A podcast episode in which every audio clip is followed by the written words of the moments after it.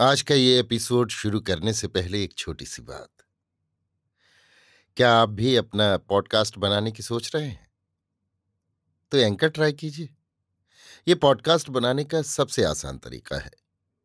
Number एक, ये free है। नंबर दो, इसमें कई सारे ऐसे टूल्स हैं जो आपको अपने फ़ोन और कंप्यूटर पर रिकॉर्ड और एडिट करने की फैसिलिटी देते हैं। नंबर तीन आप अपने पॉडकास्ट को डिस्ट्रीब्यूट भी कर सकते हैं, जिससे इसे स्पॉटिफाई और दूसरे प्लेटफॉर्म पर सुना जा सके। तो डाउनलोड कीजिए फ्री एंकर ऐप या विज़िट कीजिए एंकर डॉट एफ़ पर अपना पॉडकास्ट स्टार्ट करने के लिए। ये तो थी एक छोटी सी जानकारी, और अब शुरू करते हैं एपिसोड का सिलसिला। तो आज के एपिसोड में लीजिए सुनिए। आचार्य चतुर्सेन शास्त्री के लिखे उपन्यास, गोली के साठवें भाग, भेद की बातें को मेरी यानी समीर गोस्वामी की आवाज़ में। दूसरे दिन जब मैं जगी तब मुझे बड़ा तेज बुखार था। मेरा सारा शरीर तप रहा था। मेरा पति चिंतित भाव से मेरे पास बैठा था और मैं उस गंदी कोठरी में भूमि पर पड़ी छटपटा रही थी। हमारा कोई हमदर्द न था। हमारी हालत उस कुत्ते के समान थी, जिसे मर जाने पर भंगी घसीट कर ले जाता है। परंतु गंगाराम के व्यवहार में बहुत अंतर था। यद्यपि मेरे पूरे होश हवास कायम न थे, फिर भी मैं ये बात समझ रही थी कि वो एकाएक मेरे ऊपर सदय हो गया है। वो कहीं से मेरे लिए दूध ले आया था और मेरे पति से कह रहा था कि एक कंबल भी वो मेरे लिए ला देगा। उस दिन वो कई बार मेरा हालचाल लेने आया। मेरी तबीयत कैसी है, ये भी पूछा। उसकी वाणी में अब कर्कशता भी न थी। मैं उसके इस बदले हुए रुख पर ध्यान देने लगी। मैंने अपने पति से कहा कि अगर ये कुछ लोभ लालच से हमें दिल्ली भाग जाने में सहायता कर सके तो चेष्टा करनी चाहिए। पर मेरा पति मुझसे अधिक सावधान था। उसने कहा, ये बड़ा पतित है। इसकी इस नरमी का भी कुछ रहस्य है। उसकी बात सत्य थी। कई दिन वो आता रहा। मेरे लिए दवा भी लाता। इस बीच हमारे साथ मारपीट नहीं हुई। रानी ने हमें तलब भी नहीं किया। बड़ी बात समझिए, पर ज्यों ही मेरी तबीयत जरा सुधरी, उसने अपना मतलब हमारे सामने रख दिया। उसने कहा कि यदि हम अपनी लड़की उसके सुपुर्द कर दें और एक खासी रकम दे तो वो हमें दिल्ली भगा सकता है। खासी रकम उसे दी जा सकती थी, पर मैं अपनी लड़की उस जानवर को कैसे दे सकती थी? घृणा से मैं इतनी भर गई थी कि मैंने उसे कोई जवाब ही नहीं दिया। हमारे ऊपर फिर सख्तियाँ होने लगीं। हमारे ऊपर जब तब मार पड़ती। हमारे रोग शोक की किसी को चिंता न थी, न हमारे खाने पीने की किसी को सुध थी। रानी बार बार मेरी लड़की को तलब कर रही थी और हमारी जमा पूंजी कहाँ है, ये पूछ रही थी। मैंने स्पष्ट कह दिया था कि मैं इस संबंध में उन्हें कुछ भी नहीं बतलाऊँगी। अब कुछ विचित्र बातें भी मैं देख रही थी। मैंने देखा कि रानी और गंगाराम में भी झगड़ा होता है। ये बड़े आश्चर्य की बात थी कि रानी गंगाराम से दबती थी। वो उसे कभी कभी बड़ी बड़ी बात कह देता था। कभी कभी तो दोनों में गाली गलौच भी हो जाती थी। गंगाराम रानी का अदब कायदा भी कुछ नहीं करता था। वो एक प्रकार से वहाँ का स्वामी था और वो जो चाहता था, रानी से करा लेता था। दूसरी विचित्र बात ये थी कि रानी को अपने बच्चे से कुछ भी लगाव न था। मैंने ना तो कभी रानी को उसे अपना दूध पिलाते देखा, न प्यार करते। लड़का या तो धाई के पास रहता या गंगाराम ही बालक का सबसे अधिक ध्यान रखता था। रानी उस नीच गुलाम कुत्सित गोले से इतना क्यों दबती है? ये भेद मेरी समझ में नहीं आ रहा था। पर गंगाराम यद्यपि हमें अब भी धमकियाँ देता था, पर मारपीट और ज्यादती नहीं करता था। वो जैसे हमसे मेल मिलाप करना चाहता था। ज्यों ही मैं स्वस्थ हुई, गंगाराम ने बालक राजा को मेरे सुपुर्द कर दिया। उसने मुझसे कहा, बालक राजा का ध्यान रख, नहीं तो जीती नहीं छोड़ूँगा। मुझे खुश रखेगी तो किसना तेरे साथ रहेगा?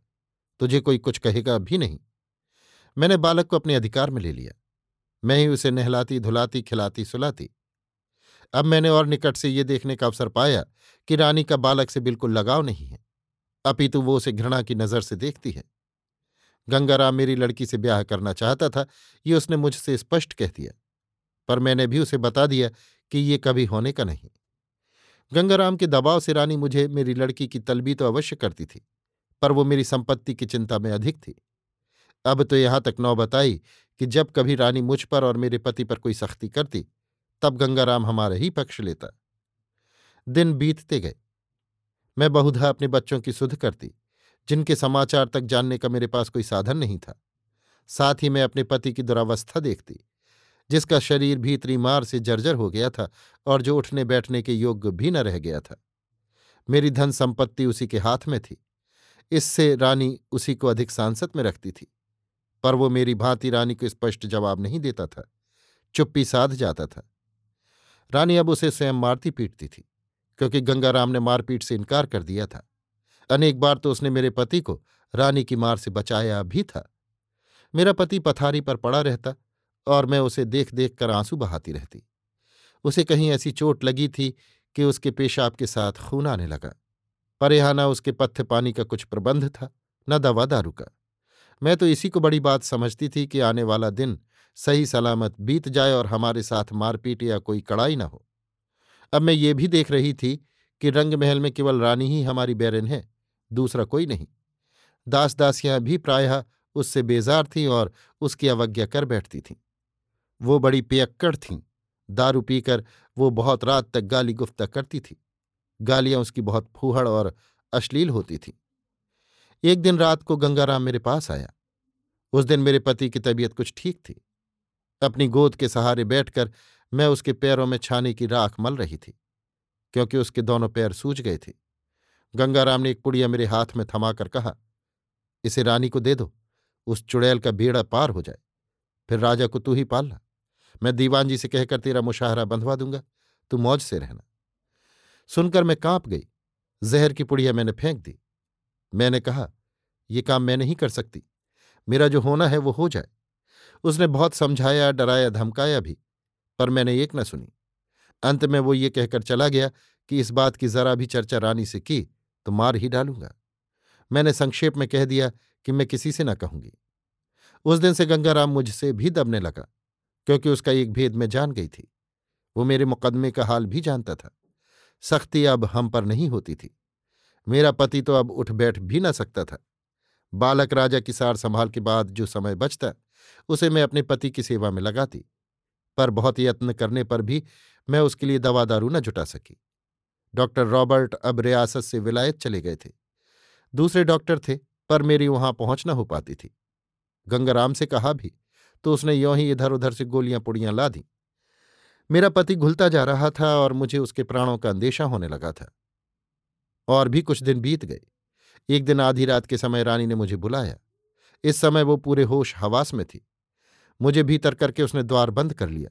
फिर एक वैसी ही पुड़िया, जैसी गंगाराम ने मुझे दी थी, मेरी हथेली पर रखकर कहा, खिला दे उस छोटे शैतान को, फिर तेरी और तेरे आदमी की छुट्टी। जैसे अंगार छूते ही आदमी चिहक पड़ता है, मैंने अनायास ही वो पुड़िया दूर फेंक दी। भय विस्फारित नेत्रों से मैंने रानी को देखा और कहा यह क्या महारानी? आप अपने ही पुत्र की जान लेना चाहती हैं। उसने कहा, तुझे इससे क्या? तू छुट्टी चाहती है तो मेरा ये काम कर। मैंने स्पष्ट कह दिया कि ये काम मैं नहीं कर सकूँगी और मैं द्वार खोलकर तीर की भांति वहाँ से निकल आई। सो अच्छा ही हुआ। रानी मुझ पर उस समय कोई घातक आक्रमण करने वाली थी। मैंने उसकी गालियाँ सुनी, पर रुकी नहीं। भय से मैं पीली पड़ रही थी। आकर मैंने अपने पति से सब बातें कह दी। गंगाराम से मैंने ये बात तो न बताई, पर इतना संकेत कर दिया कि बालक राजा खतरे में है और मैं उसकी रक्षा की ज़िम्मेदारी नहीं उठा सकती। वो कोई दूसरा प्रबंध कर ले। मैंने उसका भेद नहीं खोला था। इससे वो मुझ पर प्रसन्न था। अब वो सब बातें समझ गया था। उसने मुझसे बहुत अनुनय विनय की कि मैं बालक का ध्यान रखूँ। इसके बाद रानी से उसकी खूब लड़ाई हुई। यद्यपि मैंने देखा नहीं, पर मैं समझती हूँ कि उसने उस दिन रानी को मारा पीटा भी। मेरी बुद्धि चकरा रही थी। ये नीच गोला इतने अधिकार से यहाँ कैसे रह रहा था? यहाँ तक कि उसका साहस था कि रानी से मारपीट तक करे। पर कैसे आश्चर्य की बात थी कि रंगमहल में ये हुड़दंग हो रहा था और उसे कोई देखने, समझने, रोकने वाला न था। दूसरे ही दिन मैंने सुना रानी मायके चली गई है। गंगाराम अब प्रसन्न था। उसने मुझसे कहा, अब तू चलकर महल में अपने कमरे में रहकर बालक को पाल पोस। चली गई वो डायन रानी तेरी दुश्मन। पर मुझे इस पशु पर तनिक भी भरोसा न था। फिर मेरे पति की दशा ठीक न थी। मैं अपने बच्चों के लिए भी चिंतित थी। मैंने उसी गंदी कोठरी में रहने का संकल्प किया। गंगाराम का अनुरोध नहीं माना। अभी आप सुन रहे थे आचार्य चतुर्सेन शास्त्री के लिखे उपन्यास, गोली के साठवें भाग, भेद की बातें को मेरी यानी समीर गोस्वामी की आवाज़ में।